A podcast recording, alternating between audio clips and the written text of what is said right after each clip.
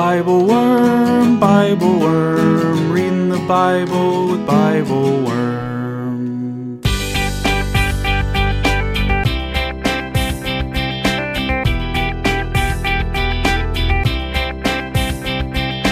Welcome to Bible Worm, getting to the core of the biblical text. I'm Dr. Robert Williamson, professor of religious studies at Hendrix College and theologian in residence of Canvas Community in Little Rock. And I'm Dr. Amy Robertson, Director of Lifelong Learning at Congregation Or Hadash in Sandy Springs, Georgia. We're here every week to discuss the biblical text, both as biblical scholars and as people of faith, one Jewish and one Christian. This week, we're continuing our study of Paul with Romans 3 28 to 30 and 5 1 to 11, in which Paul develops the idea that God loves us and justifies us even when we haven't done anything to merit God's love. We explore the possibility that Paul is critiquing the empire's merit system, in which we are asked to give up our lives for those above us in the hierarchy. But Christ is not like that. While we were yet sinners, Paul says, Christ died for us. Simply put, you are enough. Thanks for joining us.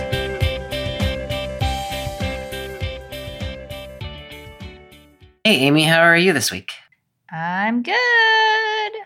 I'm giving a Devar Torah this weekend that is that it's a sermon and I reference do you know what a vomitorium is?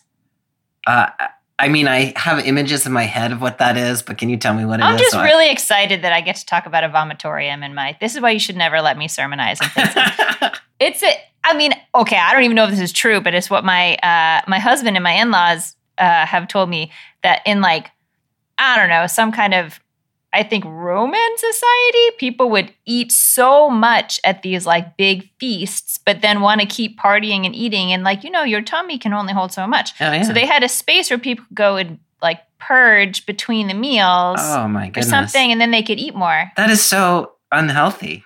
It's a very unhealthy gross. practice, but a really um Yeah, that would make me not want to really eat for like a gripping week. image. Yeah. The vomitorium. So, what is the text in which you are bringing this? um, it is the Torah portion Tazria Metzora, which is the one that deals with gross body things, oh, yeah. skin is a- rashes, and um, uh, bodily fluids of a personal nature. Yeah. yeah. Like Leviticus 13 or somewhere. Somewhere yeah, there. thereabouts. Yeah. Mhm, mhm. I translated that at Emory in one of our in one of our classes. Nobody wanted to translate it, so I volunteered that I would translate that section, and it was very in, memorable. yeah. Entertaining is not exactly the right word. Memorable is the right word. It's really yes. Mhm. There it is quite quite something. Anyway, that's how I'm doing this week. How are you doing? uh, I mean, I'm not that. I don't have anything that interesting. I will say that I dropped my kid off at school today, and one of the other parents was coming in that I know, and I said, "Are y'all doing okay?" And she did that thing where she shakes her head no while Mm. saying, "Yeah, we're doing fine." and I just sort of feel like it's that kind of moment in life where you know uh, the things that come out of your mm-hmm. mouth. That you know, you're doing the best. We're all doing the best we can. I sort of feel like. what do you is- mean by okay? Yeah. Yeah, exactly. Tell me We the need some- definition of your terms. We need some definitions here. Yeah. Yeah. It's just the push from the push from spring break till the end of the school year is it's rough. Well, Right. did you tell the person that struggle build in, builds endurance and endurance builds not, character and character But I should hope? have. Yeah. Yeah. That was beautiful. Oh, yeah. yeah. Mhm. So of course you're leading us into our text for today, which does not deal with gross bodily functions, although no, sadly. that might even that might be I don't know, I might rather talk about that. No, I'm just kidding. I will say that this is a difficult text, and I want to reiterate every once in a while, I feel overwhelming gratitude. I often feel overwhelming gratitude that you are uh, my partner in this podcast, but especially nice. when we get into Paul and when we get into Romans. Like, this text is a difficult text for Paul scholars. it is a it is a difficult text for Christian readers.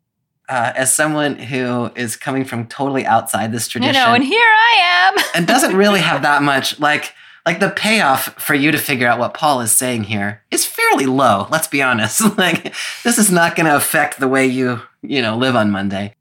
Uh, so Probably not. anyway, so I'm grateful to you for wrestling through And this I'm text. grateful for you for um, tolerating my profound ignorance. and, Ah. and really to our listeners as well. Thanks, y'all. I don't really know much about Pauline literature, but let's ask some questions. Yeah, I mean, to me, that's really useful because a lot of a lot of people listening, and you know, a lot of people that you might be co-hosting with, don't, you know, like the questions are good, and so putting those to voice is really important.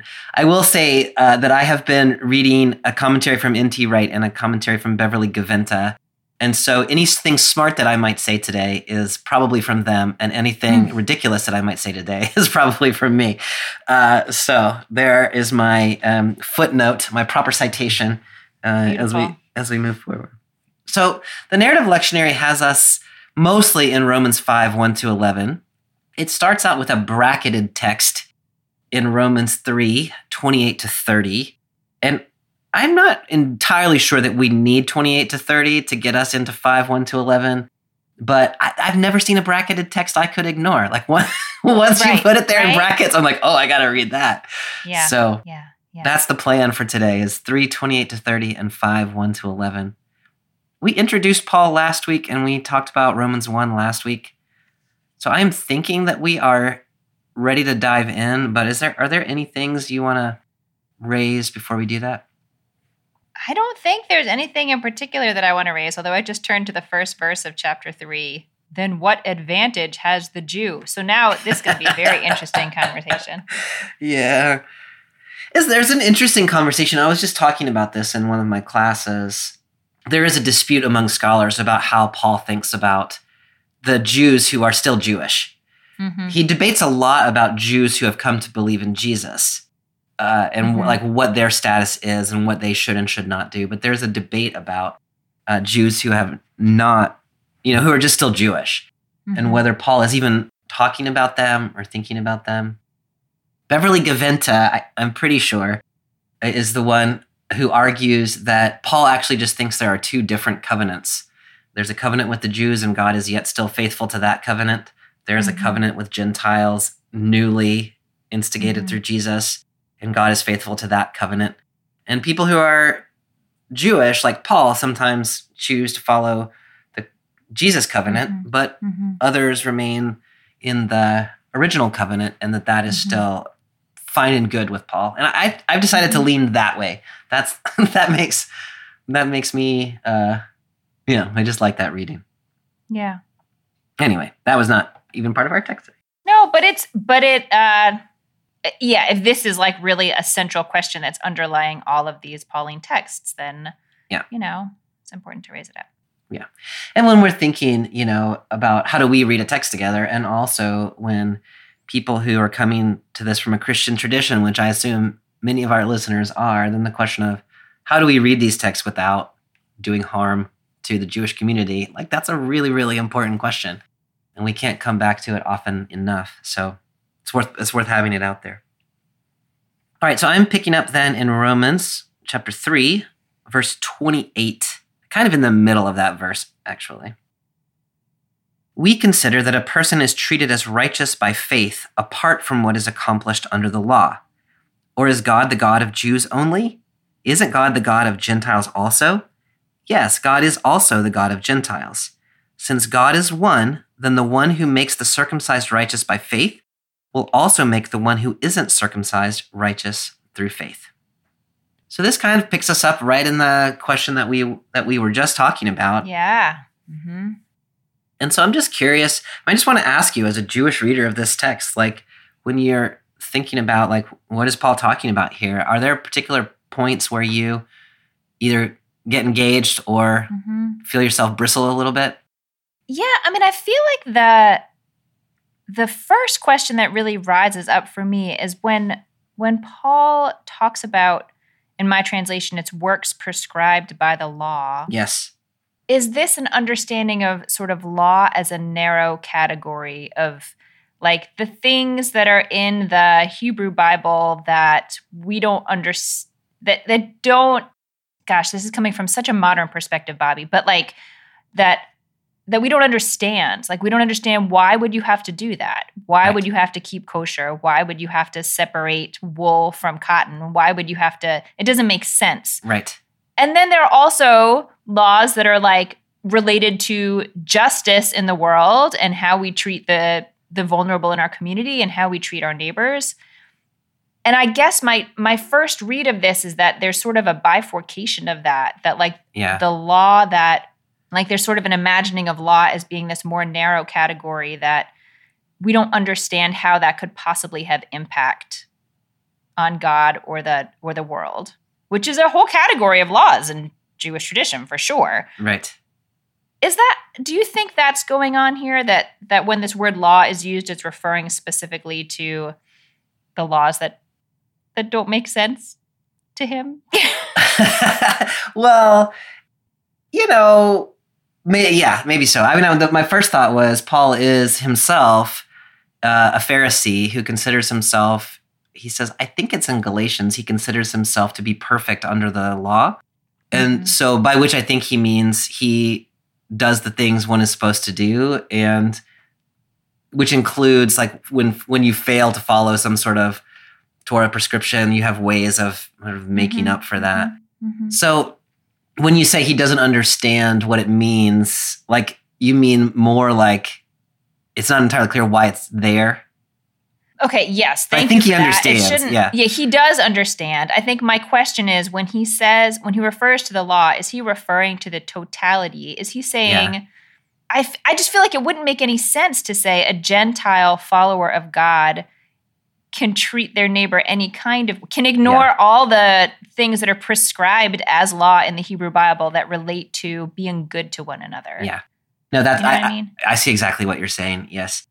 So yes, I think that that is right, and also I think it's slightly more complicated than that.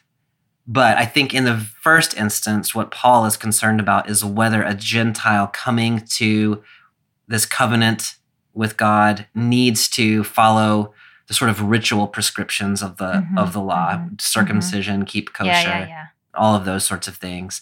To which the answer is clearly no. Mhm. Does Paul think that you can then treat your neighbor any old way if you're a Gentile? I don't actually think that he does think that. So he, I think he's actually including, I don't know quite know how to say this. His issue at the end of the day is does the following of the Torah make a person righteous before God? Mm. And his answer is no. His answer is like an emphatic no when it comes to circumcision and things like that. But I think it is also no when it comes to how you treat your neighbor. Mhm. Does treating your neighbor well make you righteous before God? Paul, I think, says no. It does not. Mm. Should you still do it? Yes. Does it make you righteous? No. For the sort of ethical law.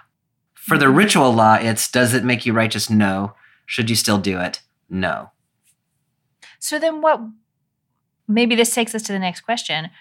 What would make you righteous if it's not how you treat your I shouldn't say if it's not how you treat your neighbor because it's also possible that he's thinking the specific things that are prescribed in the Hebrew Bible, like if you encounter your enemy and their animal has fallen beneath a weight and can't get up, you have to help that animal get Yes. up, even though it's your enemy's animal Yes. that's a very specific commandment that is you know we can i can see at least how that would make society function better make people treat each other better but i think there's also a middle, place where where paul could care how we treat our neighbor but just saying the specificity of how that's laid out in the hebrew bible is not the thing Yeah. So, I mean, I think this is the crux of the matter for Paul, right? So, we consider that a person is treated as righteous by faith apart from what is accomplished under the law. So, people are treated as righteous based on faith, right? If they, tr- oh, faith can point in, also in two directions here. So, as we talked about last week, right people are treated as righteous that. because God is faithful to people. People are treated as righteous because people are faithful to God. Mhm. The Torah then follows out of that. But the Torah for Mhm. him, the Torah law is not what I makes us it. justified. It's not the it's that's not the foundation of it. And it's not again, I'm so glad you brought us back to that idea we talked about last time that faith is not just an intellectual belief system. Right. It is faithfulness, Right. which which you demonstrate through action and which God also demonstrates. It's a it's a mutual there's a mutuality and it's not just an uh it's not just in your head. Right. That's that's absolutely right, and that's really important. And you know, I feel like I have heard you say before, li- like, I mean, what Paul is talking about is a Jewish way of thinking, right? That the reason that you are faith, the reason you do the works of the law, is because God is faithful to you, and you trust God, and therefore you do all these things, right? It's not that Mhm. you're thinking of yourself as earning some kind of good grace from God by doing this stuff. You've already got it, and therefore you do it. Is that fair to say it that way? I think yes, I think so, and I think I think that is the ideal system. And I think as with any faith system, you can find people who are doing some sort of warped version of it where they focus on one thing or the other and sort of miss like the forest for the trees. Yes. So certainly it is possible that Paul or anyone living at this time would have seen that not not every person seems to get, you know, like some people lose the forest for the trees, but that, you know, that's always true. That doesn't mean that's how the religion is set up to be or how most people practice right. it. And I, I actually think that I actually think that's the critique that Paul is making. I mean, he's Paul's not actually critiquing Judaism here. He's trying to make a positive statement about Gentiles, but Yeah. what what Paul is saying is the God who makes the circumcised righteous by faith will also make the one who isn't circumcised righteous through faith. Yes. And so Paul is saying for the Jews, God makes them righteous through faith. For Gentiles, God makes them righteous through faith. Yeah. And he's challenging the warp, as you describe it, Yeah. of people from whichever background who think Yes. that they can justify themselves. Mm-hmm. Yes. Yep. That I'm doing this myself. You gave me this set of boxes to check. I'm going to check all the boxes, Yes. and now I am. Yes. No, I totally agree. If Yeah. if we're thinking of the law as being cut off from any real sense of faith, then then it gets super weird. Yeah. Mhm. So Paul is challenging a warp of the Jewish faith, and he's also challenging a warp of the Christian faith, Yeah. which is to say the idea that we can somehow earn our way or justify. We're- We are responding to God's faithfulness in faith, and that is then the carrying out of the law. So it- it's important to me there that he says the same God who makes the circumcised righteous will also make the Gentiles righteous, because it's acknowledging the sorts of I don't know if we want to think of it as two covenants or the extension of the one covenant or exactly how we want to frame that. But God, who is faithful in the, has been and continues to be faithful in the instance of the Jews, is also now faithful in this new sort of thing that's happening in Jesus to the Mhm. Gentiles. That seems Mhm. pretty important. Mhm. verse 31 is not in the reading, but it actually seems important to me. Uh, Paul says, Do we then cancel the law through faith? Absolutely not. Instead, we confirm the law, which I think gets to your original question, which is Is Paul saying then throw everything out? Yeah. I think he's not saying that. I think Paul is saying that you can't start there. Mhm. Like you do the ethical commands that are in the Torah in response to God's faithfulness through Right. your faith. Right. And then you do, then comes the law. Right. I do think he thinks we can throw out some ritual ideas like I mean he definitely doesn't want people Gentiles getting circumcised and things Yeah. like that. But Yeah. Yeah, no, I I mean I think that makes a lot of sense. It it's really easy to get focused on what you can see and not sort of what is what is the way of being or the sense of the world that really underlies that. But yeah, if the law if following the law is an outgrowth of faith and, you know, as the Hebrew Bible would say sort of like fear of God, like a real sense of awe of at the divine, then that's a really different thing than just saying this is what we do because this is what we do. right.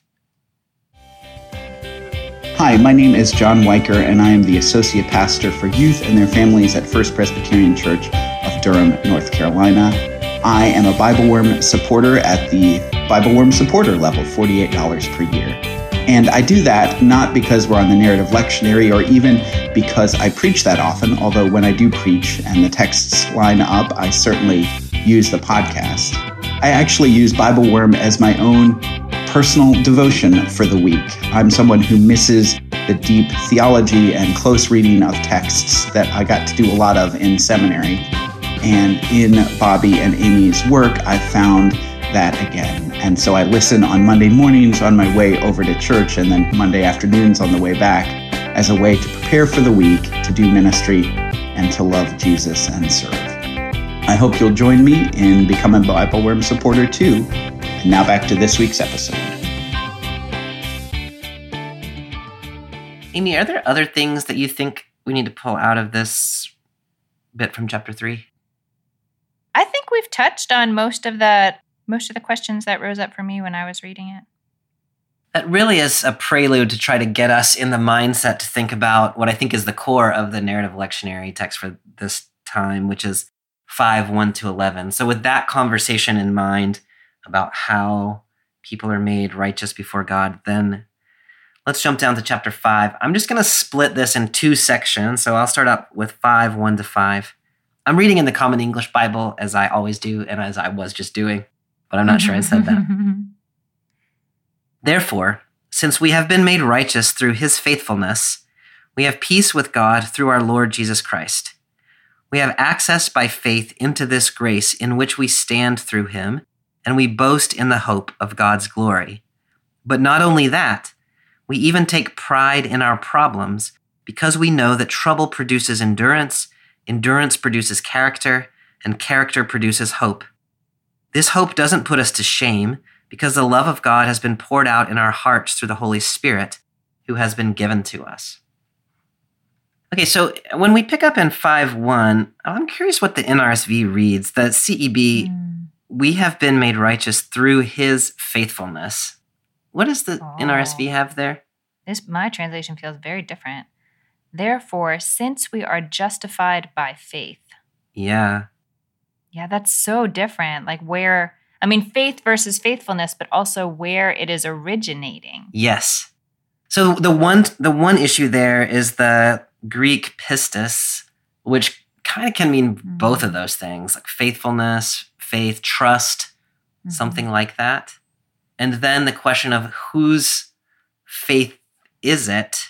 The CEB has made one a fairly clear decision interpretively. We haven't through his faithfulness, which is either yes, either God's faithfulness or Jesus's faithfulness. The Greek is actually ambivalent about it in the way that the NRSV I think captures a little bit better through faith. And does that mean our faith or does that mean God's faith? And I, I mean the the the Greek allows us to read either way, and so it depends a little bit on one's theological presuppositions. I think. Yeah. Can you talk a little bit about what you know? You you said, "Whoa, that's really different." Can you talk a little bit about what difference you see if depending on which way you read it? I mean, I, I also have a difference in the in some of the language before that. I think yours we are yours was we are made righteous. Mm-hmm. Yes. And mine is we are justified. We should talk about that. What the the question of what justification means yeah. is not entirely clear.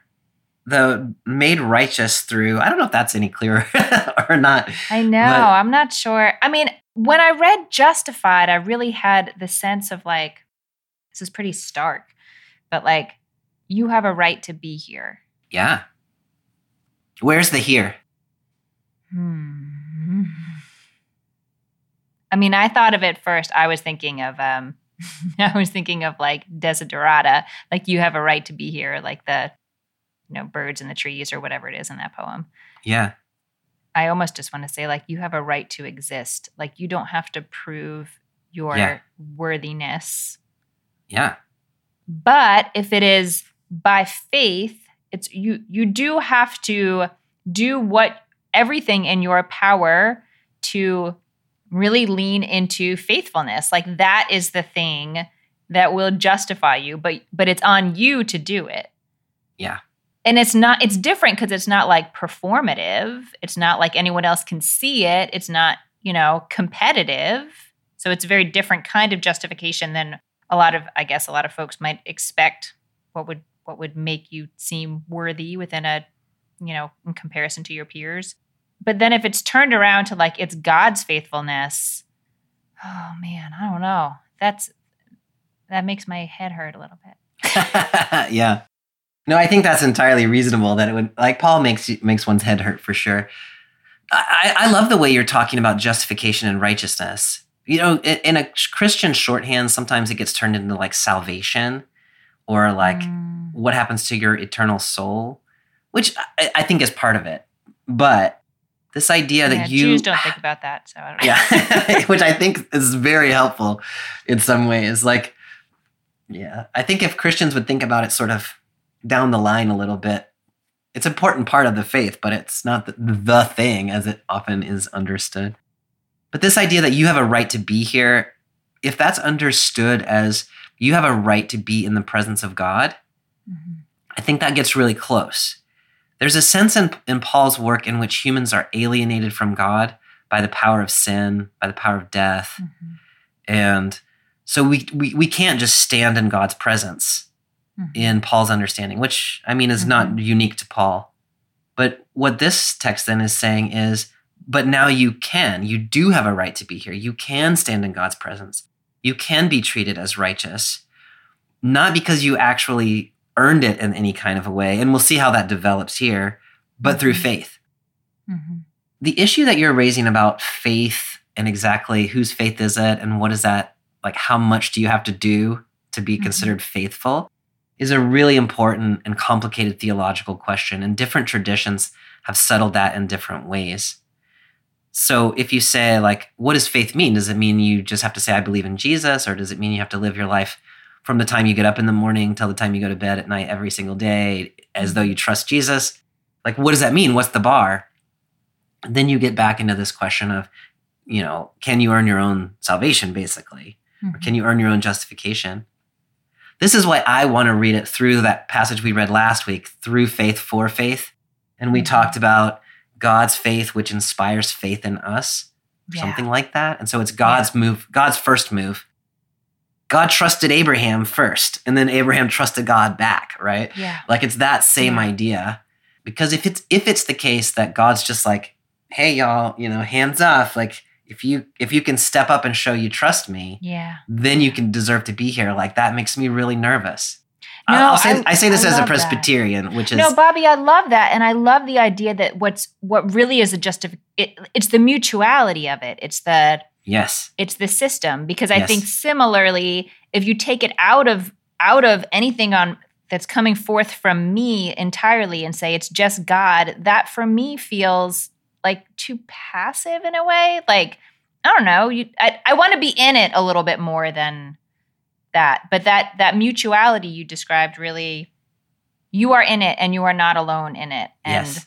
we can ins- you know, it can be inspired in you and and you can feed the system and and yeah, all those things. I like Yes. that a lot. the second half of this passage is going to try to deal with this a little more directly. I think so. I think we can come back to this conversation. Uh, but I think I think where we have landed now is a is a good place to be. the The main clause here is we have peace Mm. with God through our Lord Jesus Christ, which I just thought like we have the the peace is not exactly Yeah. where one might think you are headed. Do you have thoughts about that idea of we have peace? I mean, for me, again, like I'm translating between two religious traditions that that center in two different languages. But when I read peace in this kind of context, I think of shalom, which yes, that the, it means wholeness. Like we Yes. are whole in our relationship with God. Yeah. Which to me is is both sort of we are wholly in it. We are not only giving sort of lip service or check boxes or whatever, and also we're not we don't have to hold back or hide or be ashamed of yes, parts of ourselves. Like we can we can be whole. We can be whole in that relationship. I love that. So not just a sense of we not we now have a, yeah.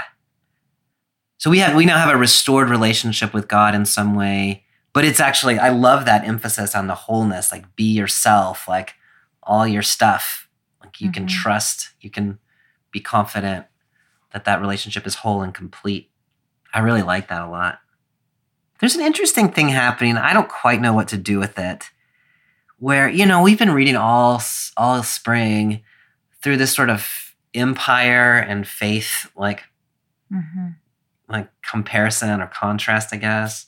And I think in, uh, N.T. Wright was pointing out this idea like Rome used this language of Rome has established the Pax Romana, right, the peace through justice, justification, and Mhm. the Caesars claimed titles for themselves like Lord and like Savior. And so we've got a lot of that same language here, but it's not at all about the empire. And so one way of reading this is sort of in this sort of purely religious sense. We've been religiously we've been restored and how beautiful is that? But there is also this sort of political edge that one can read here which says the empire thinks it is offering you peace and justice through the Lord and the Savior, which is Caesar, but in fact, it's a false peace. It's an Mm. untrue justice. It is not the real Lord. It is not the true Savior. And so then this sort of Christian thing is offering you true peace in all of those ways, whereas the, the Roman peace being offered to you is a, a sham, basically. hmm That's really helpful context because it is speaking, yeah, speaking speaking the language of that place and that time, and that the other ideas that are sort of in the in the marketplace of ideas, you know, where they are, but but sort of turning in turning them on their head in some ways, in the way that the New Testament does so beautifully all over the place. Yeah. I like that too. And especially since Paul's writing to the Romans in Rome, like mm-hmm. right in the seat of the empire, where this language is all around them. I'm always trying to figure out how would you like trans translate that into American, you know, Yeah.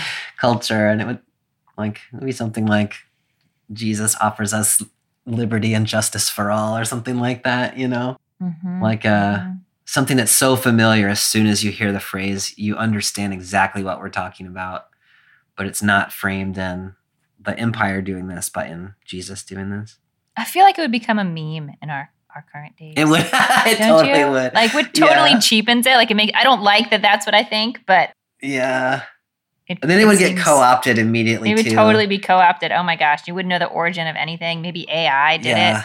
I'm Then there would afraid be like of a- AI, Bobby. me too a little bit i try not Yeah, to think I'm- about it I'm too much People keep asking me if I use it, and I'm like, no, because then you're training it. yeah I want to train it. Okay, that's a separate topic. Mhm.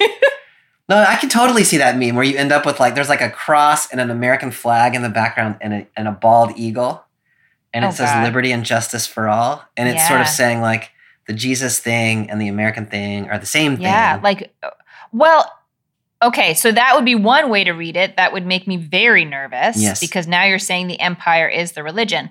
But I think if there were, you could have a more sophisticated meme. I don't know if we have any meme, desi- meme design, designers in our audience, but where somehow it raises the question which of these, what do we actually mean by liberty and justice for all?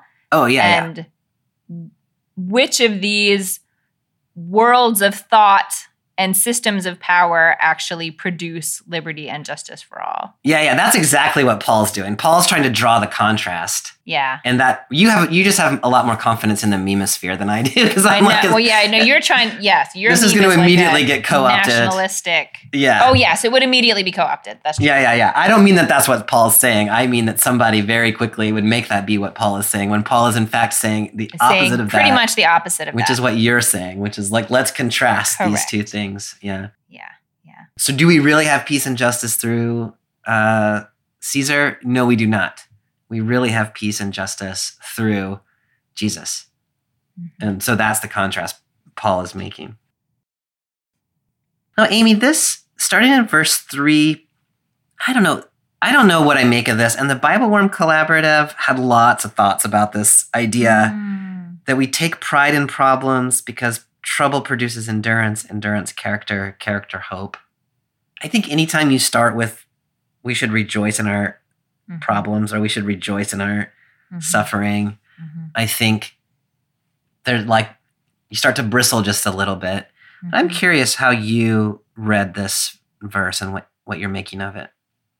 I I definitely felt the bristle, and also thought of this. I don't know why this particular Jewish text came into my mind, but there's a a teaching in the Talmud about uh, there's this conversation about who is who should be a prayer leader for a community. Like, what does it really?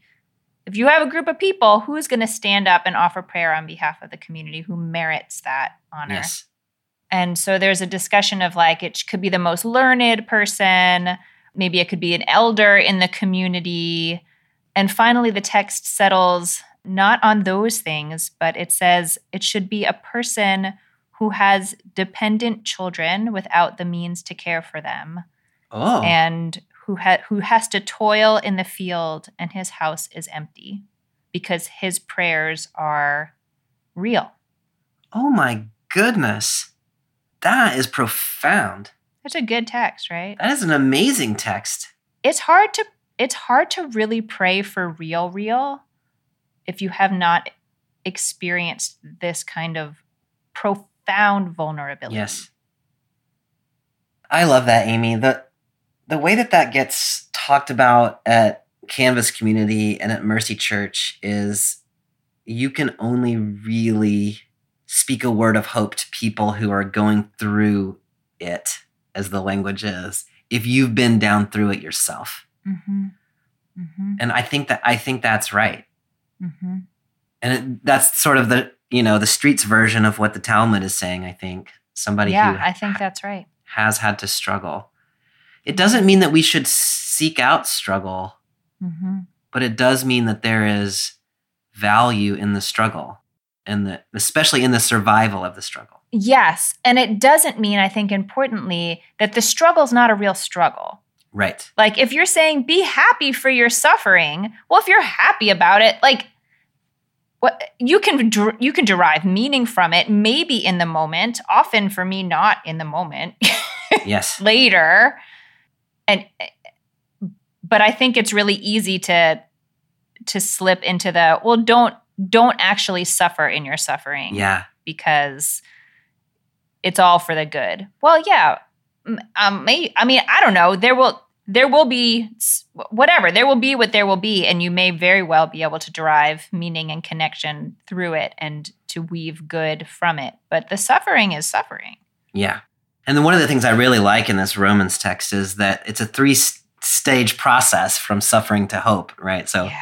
suffering produces patience. And there's not the assumption that you should immediately be patient when you suffer. It's that when you are suffering, you learn how to be patient. Like you learn how to make a way in your circumstance. And then as you learn that, that produces character. And then as you develop character, you learn to embrace hope. So there's not, I mean, you can, there's a potentially a very long process between there Yeah. that is, doesn't erase the suffering at all and doesn't push toward hope immediately and says you've got to you've got to find a way to survive and then once you have become a survivor then you you have hope and you can speak hope to others as well i think that's right Yeah. i don't know what to do with in the ceb verse 5 this hope doesn't put us to shame Mhm. because the love of god has been poured out in our hearts through the holy spirit what is the nrsv in that very first phrase And hope does not disappoint us. That's pretty different. That is pretty different. Just intuitively, I like that a lot better.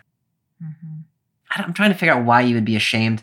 I guess maybe, maybe why would you be ashamed of hope is that if your circumstances look really dire and yet you are a hopeful person, maybe Mm. people think of you as like silly or not real or dishonest or something. Yeah. When you read it in the NRSV, what what did you do with it? I mean, I think I didn't focus on that phrase really in particular so much as like it prompted me to think about my own moments of like real suffering and and surrender where like you Mm, you know going back to the texts that that we were just talking about where it's like you have to give up the idea that you're controlling things yes. And so sometimes your your life situation or your suffering has to push you to the point where you have absolutely exhausted yourself trying to make things better and make things go a different Yes. way to make the suffering stop you have to try all the things and it's terrible and exhausting but until you've done it you don't really get to that point of of surrender and there is a hopefulness in surrender. Like there is a there is a I don't know, almost like a relief in like, oh, I'm really not driving this train and so I need to figure out a different way to interact with this with to be with what is happening. Yes. Like I need to I need to figure out a different way. How that ties to shame. Yeah. I uh my I have a note in my study Bible that literally it says hope is not ashamed. So maybe it is yeah, maybe it is that like it's it's illogical to feel hope in that to be completely brought to your knees by a situation and be like that's what I needed in order Mhm. to to feel hope, but maybe it's hope in something else. Mhm. Hope not in your own efforts. Yeah. You've given up you've given up on those. No, I think that's exactly right. In the end of that verse, the love of God has been poured into our hearts. And so it is exactly something else. And the exactly something else is the love of God. And so when you get to the bottom, there's love. Yeah. And it's not that you earned it or did it, but that God is faithful and you have a shalom relationship mm-hmm. in which there is wholeness. And so god's love is god's love is there. And that's the source of the hope. And maybe you have to dig through some stuff to get there but that's where that's where it comes out Bobby, you you told in our in our early conversations before we even started the text today, you you told a story of encountering someone who you asked how she was doing and she shook her head and said, "Okay." And so I Mhm. joked, "It depends what we mean by okay." But a lot of times that is my that is my most sort of hopeful or faithful or I don't know answer to that question is like I do actually think that things will be okay and I am okay. That does not mean it is what I want. That is does not mean I feel very happy with the current state of things or that I even know what okay like there's a it's a real surrender type of okay. Like things will be okay because whatever happens is what is supposed to happen and and there is a there's a freedom in that. Yeah. I really love that. All right amy with that in mind let's move on to the last part and see how it develops these ideas. And then i i think some of these through lines will probably come back come back again good i hope so this this is the section where i have a lot of question marks in the margins so so many questions. Yeah, So we'll many see how questions. we we'll see how we can do with it. Yeah. All right, picking up in verse six. While we were still weak, at the right moment, Christ died for ungodly people. It isn't often that someone will die for a righteous person, though maybe someone might dare to die for a good person. But God shows his love for us because while we were still sinners, Christ died for us.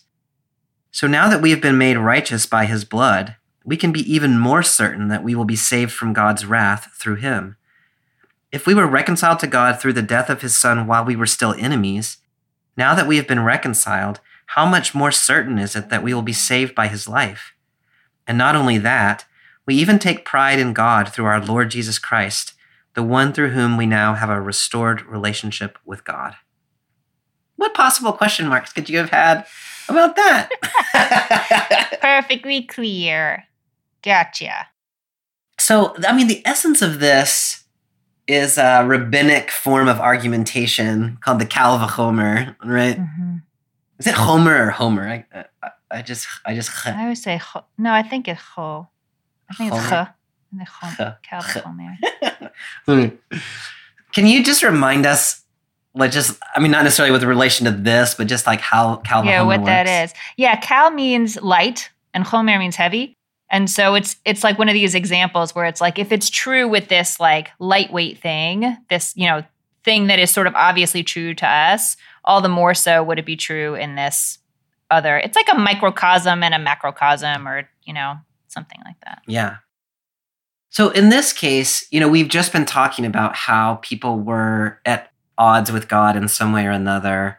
And then Christ's crucifixion and resurrection made us righteous or made us justified before God. So the Kal vachomer that's here, like just in broadest sweeps, is if Christ were willing to die for us while we were Mm-hmm. alienated from God, Mm-hmm. how much more so Mm-hmm. can we have confidence that Christ is going to save us from trouble that is to mm-hmm. come, for the wrath of God that is to come, now that we are made right with God? That's the essence. There's a lot of complication down in the details. But does that sound right to you? Yes, I think it, I think that makes sense, and I think you know just to like I don't know call a spade a spade. I think my my struggle with this section more than anything is just like the Christian theology. Oh, like yeah. I don't understand what is what does dying have to do with anything? Why does blood have to be? Like whatever. Yeah. That, oh, those just, are great questions. It's Yeah. not that I don't understand. I guess the like logically, it's more that I disagree with it, which is a good sign for me as a Jewish person. It is. A, it is a good sign. yeah. No. And but I think in order to wrestle with those kind of details, like making sure we're all on the same page about like what is actually being said here Yes, in the big picture is important.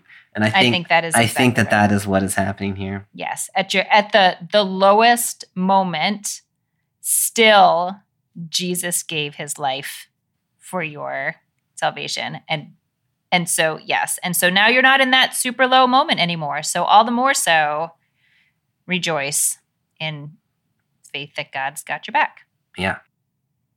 Now, I mean, so the question of why is death necessary to restore right relationship with God is super complicated.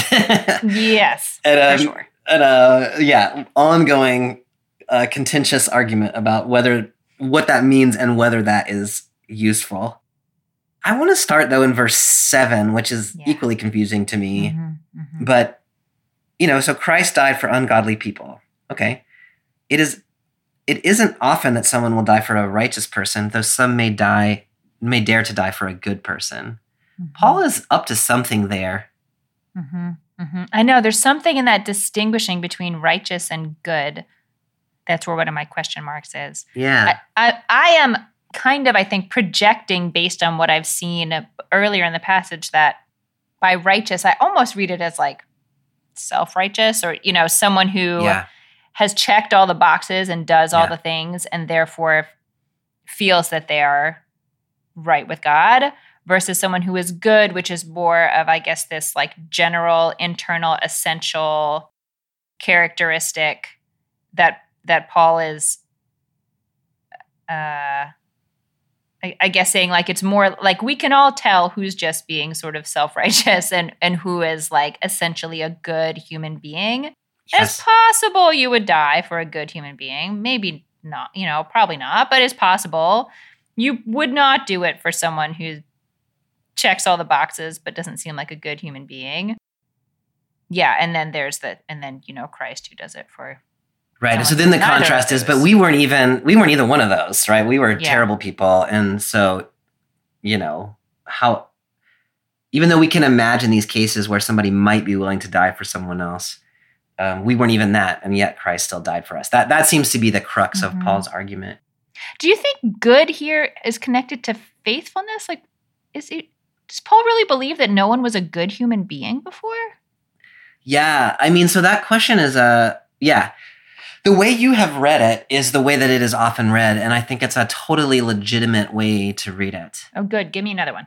One of the things that you can't see in the English, but N.T. Wright pointed it out to me, and it's true, is that it is a righteous person in Greek, but it's the good person in Greek. Oh. So there's a definite article there. And so Hmm. his question is like, well, so then what does the good person mean? So it's not a category. It's a, I mean, I don't know how, quite what you Hmm. want to do with it, but they're not exactly parallel. It is a good person and the. Where he goes with it is either reading it through the idea that Jesus is the good person, in which case he's talking about Christian martyrs, right? So s- some of us reading this letter Mm, might be willing to die for the good person, which is for Jesus. That's very different. Very different.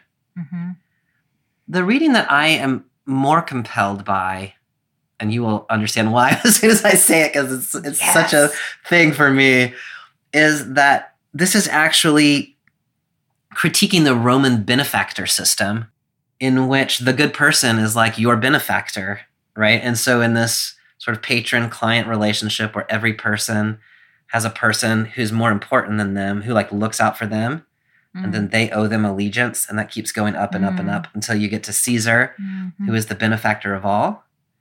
That maybe what Paul is saying was some some people are willing to die for the the benefactor above them, like they're willing Mhm. to die for the hierarchy, Mm-hmm. um, and Mhm. ultimately they're willing to die for the empire for Caesar. I love that. And so then the whole thing becomes a critique of that. Like dying for the good person then is like this is what the empire expects you to do is to die for the Mhm. person above you. But Mhm. Christ is not about that. Christ is about dying for the person the furthest below you that you could imagine. Not you doing it, but him doing it. Mhm. And so Bobby, he's I- shattered the whole patronage system. I love that for many reasons, but one of them is that I am troubled by my own interpretation of the word righteous Yes. as self righteous, because that's not usually how the word righteous is used. Right. But in this case, what, what it's saying is like, you wouldn't die for a good person, like a individual person who is righteous in the sense of like Right. good, but you would die for the empire because Yes. that's how we've all been trained. That In the logic go to of the war, empire. you're Yeah. a soldier, you do whatever you have to do to serve the empire. yeah. Yeah, I love that. So in the logic of the empire, you would never die for somebody who's just like a Right. righteous person who's doing the right Mhm. thing. You would die for the benefactor system or for the hierarchy or for the Mhm. emperor. hmm And Christ is not playing the empire game. Christ is willing to die, not even for a righteous person, but for Mhm. an ungodly person, the most alienated person. To me, that's how that's how to I make the that. most sense of it. Absolutely. Then the question of why is a death necessary? I mean, I struggle with I struggle with the crucifixion in lots of ways. But the way that I tend to come back to it and make the most sense of it is the crucifixion, which for, for Paul and for me can't really be separated from the resurrection, is the acknowledgement that the power that the empire wields, the power of sin and death, to which we are all held captive, isn't a real power. And so it's Christ entering into that system, taking the worst the empire can give on behalf of the least important person in the empire, and then demonstrating that, in fact, that had no power and that life is possible that doesn't require the empire, that doesn't require the ultimate power of death and sin. And so the whole system has become broken. So if you if you can trust that, if you can live in that, then therein lies salvation. Therein lies justification. That's how I get there. There's lots of Mhm. other ways of getting there. yeah. I'm curious what you're Uh, thinking. Uh, Uh, no, I mean, I think that makes sense. And what I'm thinking, I, I'm afraid to say it because it might be dumb once it comes out of my mouth, but then we can just edit it out. if Jesus died, but but the death is immediately connected to the resurrection, doesn't that kind of like make the willingness to die a little less impressive? Huh, yeah. You know what I mean? Like, because it's really playing up the death thing here. Yeah. Like, you're not willing to die for a righteous person, but Jesus would die for an ungodly Yeah. person. But if Jesus, if the death is immediately resurrection, Yeah. then that's not that impressive. Yeah, so this is one of the reasons why Mark is my favorite crucifixion story and Matthew. Because what You have a Jesus says on the cross in Mark and Matthew is, My God, my God, why have you forsaken me? Yeah, yeah. Which means at the end of his life, Jesus didn't know that resurrection was the end of the story.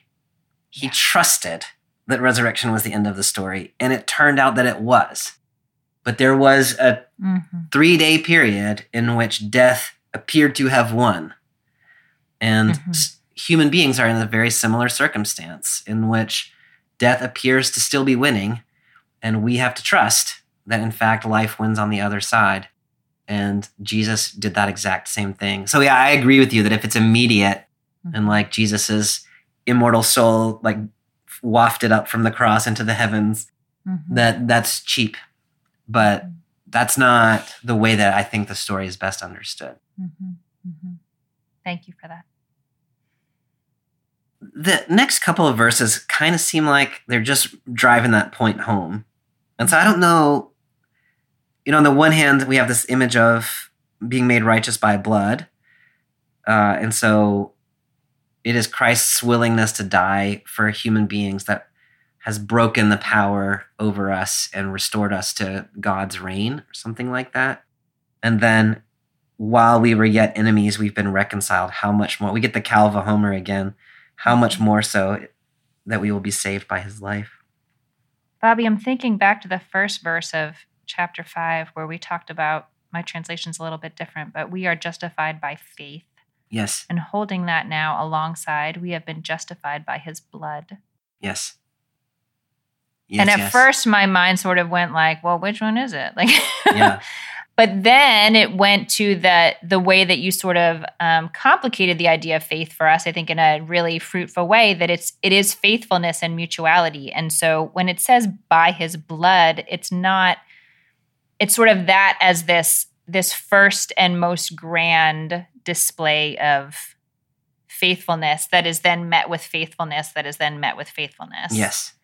But it's not that there's sort of this like, you know, almost magical uh it was the you know and I and I say that as someone who like in the in the biblical in the Hebrew Bible like blood in in sa- the world of sacrifice in the world of the temple seems to have like a, a, cleansing power in the in the world of holiness in the temple whatever we're not going to get into that but i really like here tying it to the fact that there was blood yes was this this like outpouring of yes. commitment and faithfulness that started paul does some, sometimes talk about blood in the in the other way that you're suggesting yeah. um, sort of sacrificial atonement and christ mm-hmm. as Christ's blood has a cleansing effect, uh, much along the lines of the temple system.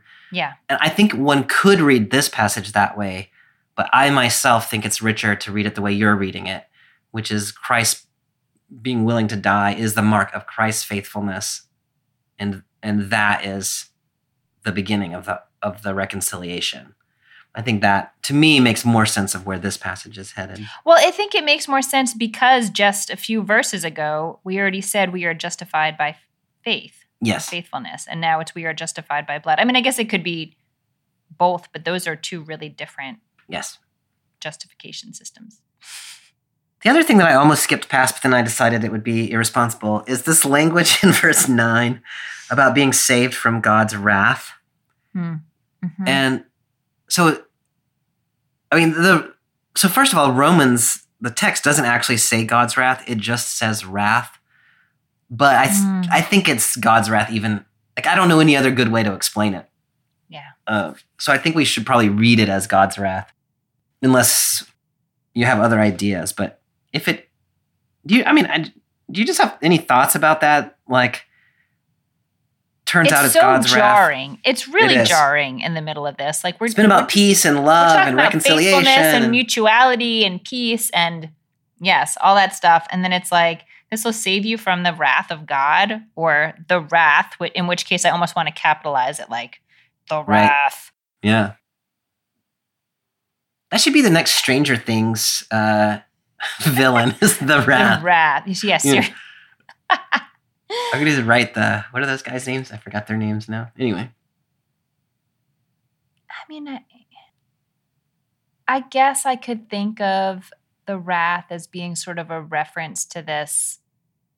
I I want to say this system in which you have to be justified through you. You have to prove yourself. Yeah. And if you can't, like, you might actually not be worthy, and you have to prove yeah. yourself. And if you're not worthy, then you will, you know, suffer the consequences of that. But I really liked it before this line when I could sort of say, when I could read it as like, that is fundamentally not true. That is right. not how the system works. It's not that it's not that we're giving you an out from that. We're not giving you a hallway pass. It's that that is not how the system works. Right. And then with this put in here, it's sort of, I mean, I guess it could be a reference to how people thought it worked, although I imagine that Paul actually probably did think there was wrath of God. Mm-hmm. So it sits more uncomfortably for me. Yeah, no, I think that's exactly right. And so one can read it as the wrath of God against unjustified people. Mm-hmm. Mm-hmm. However, we want to understand unjustified people. So whether they, they have tried to justify themselves through the law and have failed, or whether they just haven't tried at all. I, I think one can read it that way. And, and so then, then Paul would be saying, we don't have to experience that wrath because we trust in Jesus.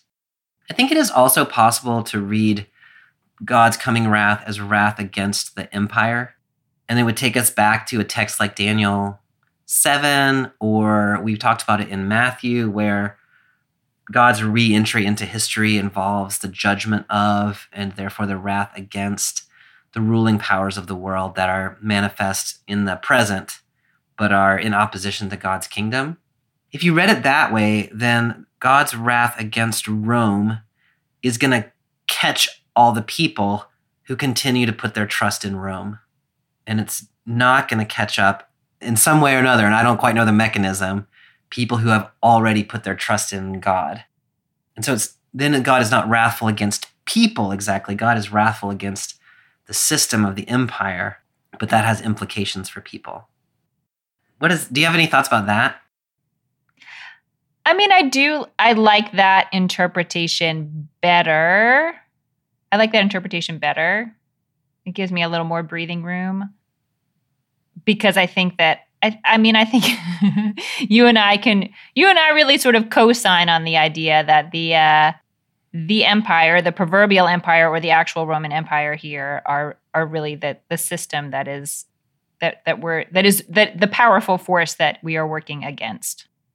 So deferring the wrath to the empire is more comfortable than thinking about individual individual people. I guess. Yeah. I think these are the options, and I think interpreters can make decisions about which way we're Mhm. going to read it. And I choose to read it systemically. This very last verse has the notion in the CEB, it's we take pride in God through our Lord Jesus Christ. Is that what's the verb in the like We boast. yeah? Yeah. That's just such an interesting like boasting or being taking pride Mhm. in or like you have thoughts about that? Like the word boast, I think the CEB avoids it because boasting is often thought of as negative. Yeah. I'm not sure this is meant to be negative.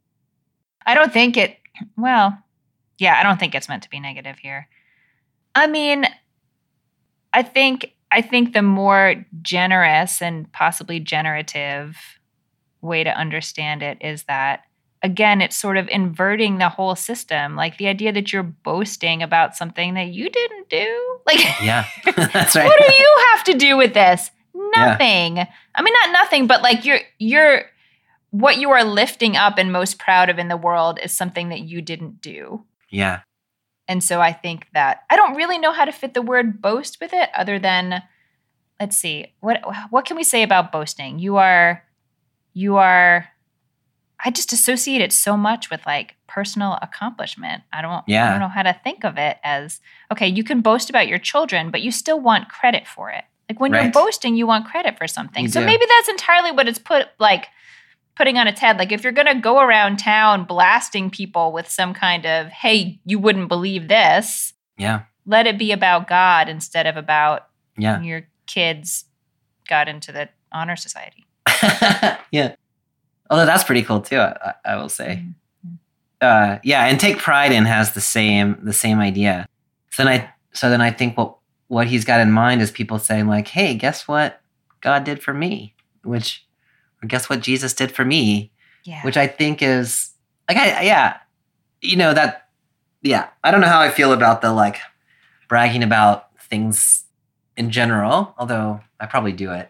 But but I, I agree with you. If you're going to brag about something, then brag about how God acted on your behalf. And there's an invitation implied, not exactly right here, but in Romans in general, is that like God also has done this for anyone, and so we we can all take Yeah. pride in that. So it's not a boasting that's like trying to set yourself apart from other people, but it's actually trying to be invitational. yeah, I, the only way that I can understand boasting here that doesn't make me deeply uncomfortable is almost ironic. Yeah. That, like, of course, you're not, you can't take credit for yeah. Because if we're thinking about boasting about what God does in our lives, you could read that as like, God loves me the mostest. And Right. like, that's terrible. Don't do that. Yeah. Like, don't do that. yeah. But if we can take it as like it's it's absurd to take credit for for what God does in your life, then Yeah. I think there's there's something there. All right, Amy. Well, we have come to the end of Romans 5, 1 to 11, and plus that little bit in chapter 3. And I'm interested in what you're thinking as you are trying to work through what might be a message from this text for the world today? Yeah. I mean, Bobby, I think that the message that's really sort of rising up for me is sort of like what what our old professor David Petersen would say, like a little simple-minded. Like it's Mhm. a little, which is kind of funny because it's a very complicated is. text, but and it also is a little bit from the world of memes, unfortunately. But I just what I keep seeing in here is like, you are enough Yeah. and and that thought that you don't have to constantly justify your existence through your through accomplishments Yes. opens up the possibility for like mutuality and vulnerability that is required by faith but you somewhere in there you have to believe that you don't have to prove yourself or maybe that you can't. Like maybe you maybe you have to get there through suffering and you really try all the ways to prove yourself and you're like oh i see what i see how this is going to go. Yes. but i think sort of either at the bottom of that tunnel or or somewhere along the line you have to come to this belief that yeah you are as this text would say you are justified. You have a right to be here. Hmm and that opens up all kinds of other things that's my simple mind that's my meme if you want to meme this one there you go paul I love that, Amy. And you know, with with David Petersen, it was always the question or the statement that he prefaced with "This is simple-minded" was always like incisive and straight to the point. yes right straight to straight to the point. And I think Mhm. I think you are enough is exactly that. It's simple-minded in that sense of like it's should be clear enough and also urgently important and something often overlooked. What about you bobby I think my thoughts are somewhere similar. I think what I would add to that from the Christian perspective is that you are enough, which has been demonstrated by the fact that Christ was willing to give himself even while we were being our human selves, right? mm-hmm. And this language that we've tapped into about not people won't die for a righteous person, they might die for the next person up the ladder. Christ died for y'all in all your mess. To me is a beautiful message of our enoughness. It is also a call for us to question the hierarchies and the sort of ways in which we are taught to value some lives as more than others. Mm-hmm. And so, because we are enough, we also recognize that you are enough and they are enough and that person over there is enough. And I keep coming back to this that Talmud passage that you brought out about the person who maybe has the most to teach us is the person who's been down through some stuff Mm-hmm. and that not only are they enough, even though they're not the more important person in the hierarchy, probably, but they may actually be the one we need to be looking up to. Mm-hmm. That's kind of the philosophy of Mercy Church and of Canvas Community in short order. But I think it's a really beautiful idea. I don't know that Paul is saying that exactly, but it's a short step from Paul Mm-hmm. To say because Christ was willing to give himself up for people in all their messiness, we should be willing to do that too. And we should be careful about the kinds of commitments that are demanding our lives from us Mm-hmm. and whether they really warrant that, whether they really deserve that. Yeah. Yeah. That's beautiful, Bobby. All right, Amy, we will continue on next time in Paul's letter to the Romans. We'll be in chapter 6, verses 1 to 14. Alrighty. I'll be here. All right, I'll see you then. Okay. Bye. Bye. Thanks for joining us for this week's episode of BibleWorm. If you've enjoyed this free podcast, we hope you'll help us keep it going by joining our Patreon for as little as $4 per month. You can also sign up for other goodies like early access, video lectures, weekly liturgies, and more. Visit patreon.com slash Bibleworm Podcast for details. BibleWorm is produced by Bobby Williamson and edited by Joel and Laura Becker. Our theme song is sung by Colin Bagby, and our theme music is The World at Large by Dano Songs. Thank you, thank you, thank you to all of our Patreon supporters for helping to make this podcast possible. Join us next time when we'll continue our exploration of Paul's letter to the Romans with Romans 6 1 to 14. Until then, keep on digging.